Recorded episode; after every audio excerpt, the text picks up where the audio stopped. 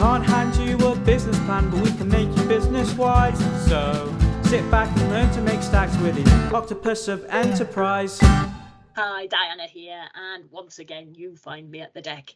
And I have to say, there's huge excitement brewing as the team here at NTU Enterprise are anticipating our event next week with a guy called Josh Littlejohn. If you don't know him, he's founder of Social Bite, the world's big sleep out, and co founder of Brewgooder, a craft beer that donates 100% of its profits to clean water projects. And by the age of 34, he'd raised over £22 million for charity and homelessness causes. That's happening on Monday, the 9th of May, and tickets are available at ntu.ac.uk. Search events or just search for the power of entrepreneurship to change the world if you're listening before then. But all this excitement got me thinking. We haven't really talked much about social enterprise so far on the podcast, and there's no time like the present.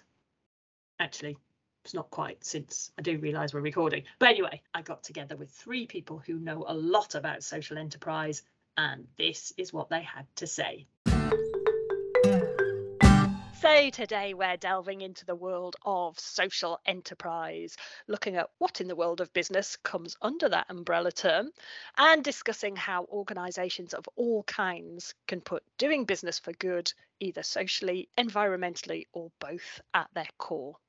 And who better to discuss this with than Anna de la Vega, Managing Director of the Urban Worm, Louise Cooke, CEO and Head of Operations at Shareware Clothing Scheme, and Peter Ptashko, founder of Cambio Consultancy. Welcome all, welcome to the Octopus of Enterprise. How are you doing today?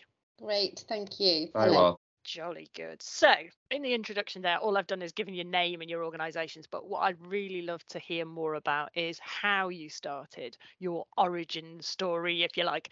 We like a story here on the Octopus of Enterprise. So, um, to get us started, Louise, can you tell us about you and Shareware?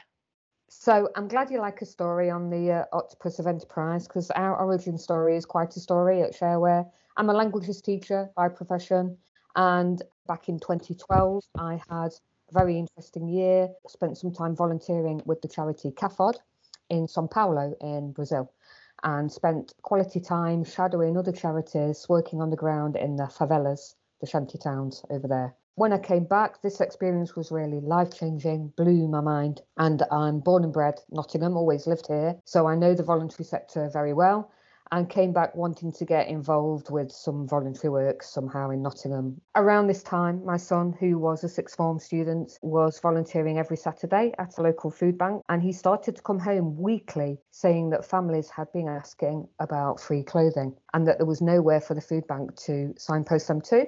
So this went on and on and on. And um, after a period of time, I said to my son, you know, I've done a bit of research and no one is doing anything about this at all. Someone should do something about it. And my son literally said, This is what your experience in Brazil was for, mum. So I kind of threw the gauntlet back at him and said, If you and your sister help me do it before you go to uni, let's do a bit of research, let's see if there really is a need and try and get it off the ground. And um, over in Latin America, charity is not about um, the deserving poor and the bountiful benefactor. It's about everybody being in it together. It's non hierarchical. It's a very horizontal model of charity, which I fell in love with when I was there. Wow. And that's yeah. what I was seeking here in Nottingham to get involved with.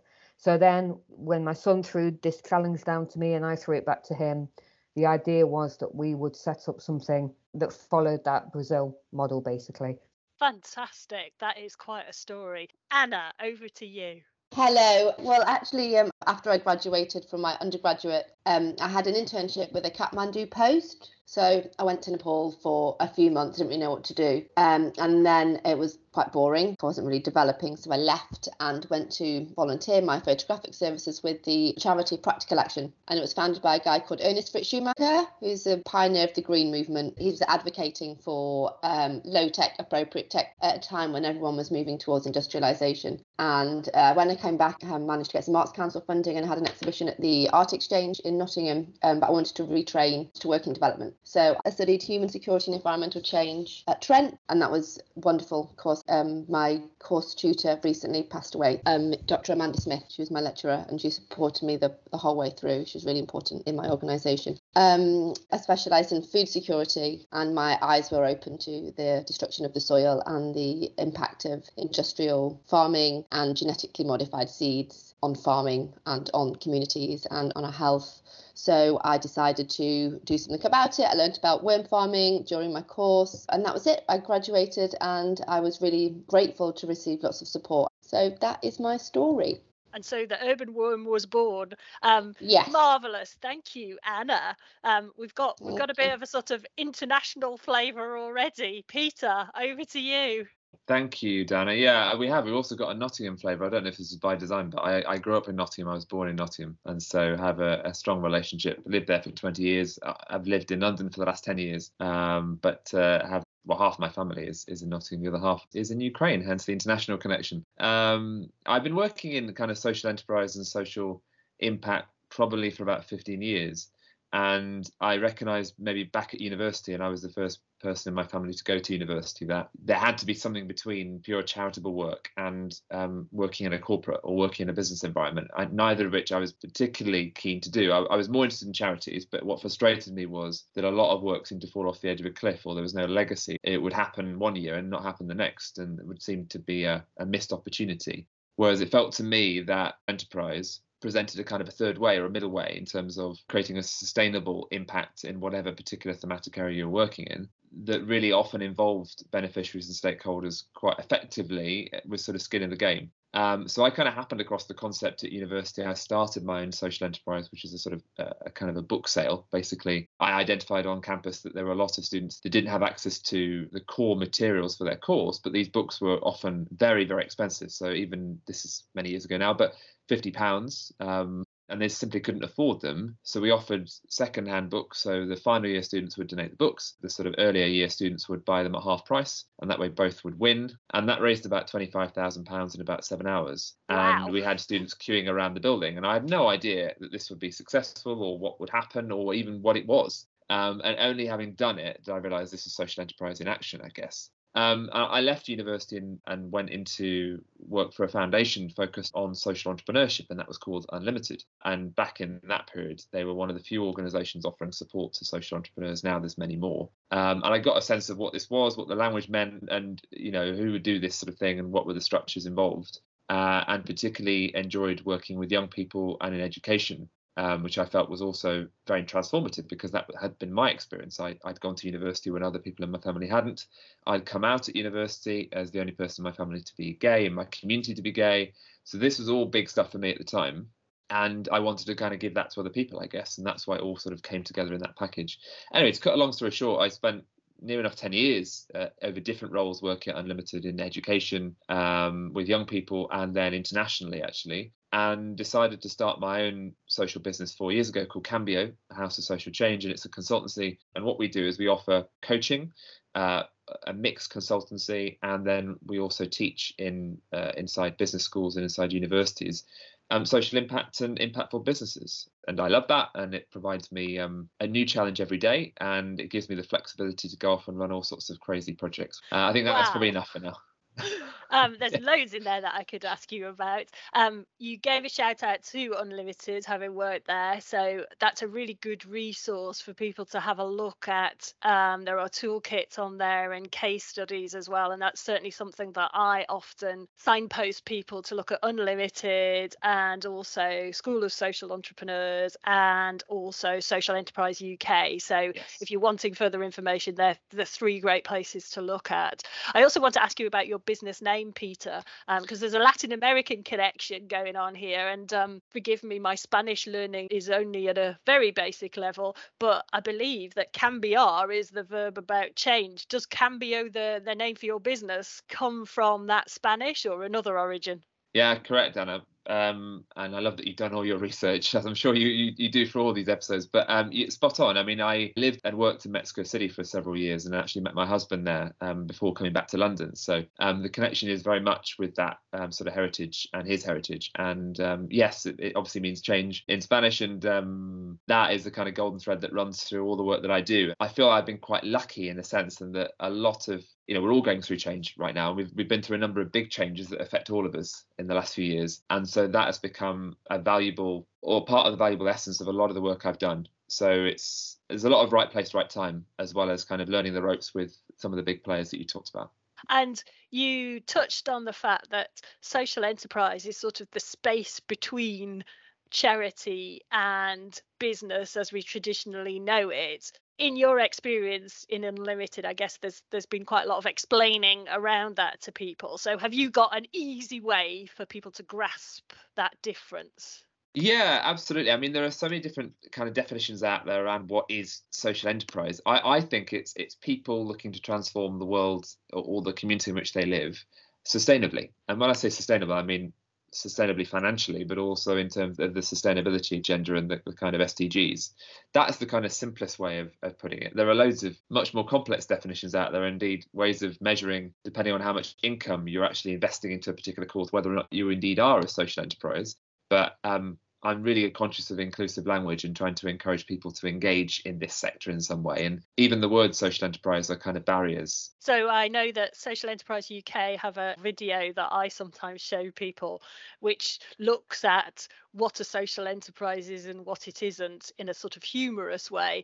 Um, what I tend to say to people as a shorthand is, you know, a social enterprise is still an enterprise, so it still is making money, but it's what it does with that, and that's on a different scale of either all of it is ploughed back in or some of it is. There is a spectrum, and I'm interested, Louise, to bring you in here because you were saying that the Latin American attitude to what a charity is is a very different thing to what we have. So it might be good at this point to ask you a little bit more about that because I'm fascinated by well, that. You know, we have like a very um, empirical version of charity um, left over from empire days, I believe, you know, of the bountiful benefactor and the deserving poor. So um, we never use words like deserving in our work at Shareware or worthy or kind yeah. or any of those kind of words because they're all throwbacks to that time. There's nothing kind about looking after your neighbour. I believe it's just a part of human nature to look after your neighbour.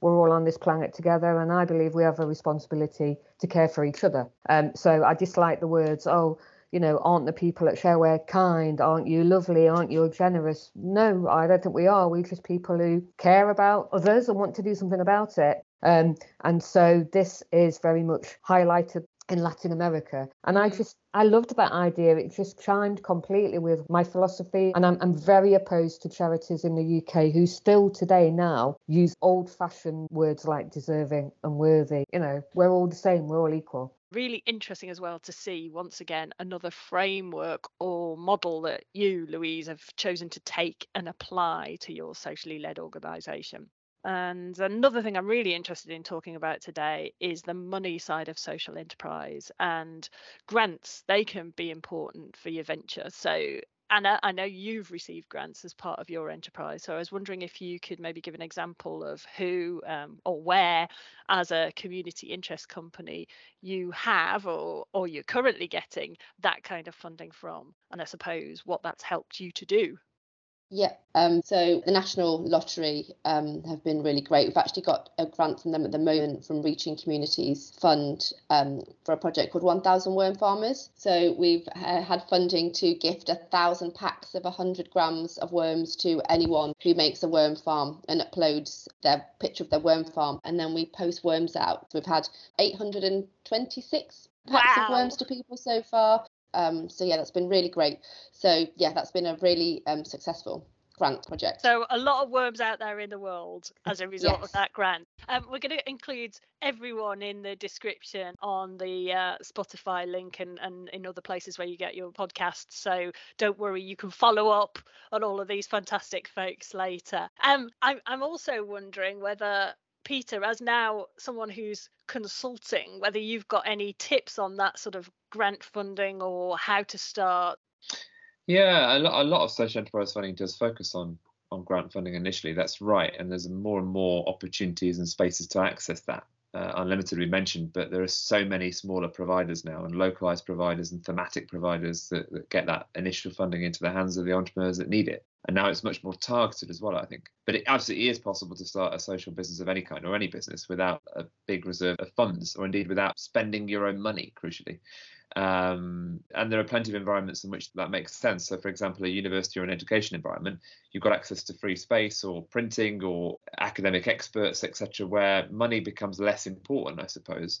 But I recognise that for some, especially know, product-based businesses or uh, you know where there's specific technologies to be worked on, sometimes there is a requirement specifically around funding. So um, in in terms of just to come back to the original question on on grant funding specifically, with lots more being available, I would say that amounts between 500 and 5,000 pounds are normally a really great staging post however complex the technology build is or however complex the product um, creation process might be or design process um, and there are lots of funders that provide that kind of money um, almost as a, kind of cash point if i can put it in those terms so there's lots of, of, of avenues out there louise you look like you want to say something I have a lot of people approach me and say, I want to set up a charity. I want to set up a charity. Can you advise me on what to do?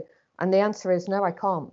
Because we didn't set Shareware up to be a charity we set Shareware up to be an enterprise, supporting people in our local community and see where it went and if we could keep going and if it was sustainable. When we knew it was, then we applied to register as a charity two years down the line. And I think that's advice I would give to people out there listening to this, thinking about what's the difference between a social enterprise and a small charity and which way do I go. And and I, I think people shouldn't make very quick decisions about what route they want to go down, about being a CIC or a registered charity. And there are all different kinds of registered charities as well. We're a CIO, a charitable incorporated organisation. You know, so even within registered charities, there are different types. Um, and recently, I was giving a speech at NTU, and um, and I, I was speaking to graduates and saying, just say yes. That's our philosophy. Is if an opportunity comes along, or even something that doesn't look like an obvious opportunity, but it plants some kind of curiosity and idea in your brain, say yes to it and worry about how you're going to do it later. And worry and and the part of worrying about how you're going to do it later is the part about oh what am I? Am a social am I a social enterprise? Am I a charity? Am I a CIC? Just do it and get going brilliant advice there and I, I really like the fact that you have demonstrated that what it came from was a need identified and that's in any business if you can Absolutely. identify yeah. a need if you can test that that yeah. assumption you've made about that yeah. need is correct or at least start to i think peter you referred to you know like changing the path of of what your idea might be because that's the other thing being open to going well i thought it was going to be this but actually it turned out to be something else so we've talked about grants and all the definitions behind socially driven organisations or enterprises. But my final question to you all is what is one trait you think a person or your venture needs to start and more importantly to sustain a successful social cause or product? Dedication and passion. I've been doing this for nearly eight years now, and most people would have probably given up. Um, it's not always smooth, and there will be lots of tears, um, but you need to be very committed to what you're doing. I would echo that. I mean, that's exactly yeah. the same, you know, in in our yeah. work that we're doing is that um, it's resilience. And uh, we had a financial meeting with some benefactors earlier this week. And um, they were really impressed by our resilience as a very small charity doing a big amount of work and um, overcoming all the barriers and challenges that we're presented with as a charity rather than as a social enterprise. And it comes down to what Anna said that if you are completely and totally committed, that is the key, I think, then you will have that resilience. And everyone's got something that they feel passionate about. And if you've got an idea and you've done some R&D and you absolutely feel passionate about it, like Anna says, you will have that resilience to take you through because the resilience is just inborn from your commitment and your passion. Right. Peter, one final thing from you?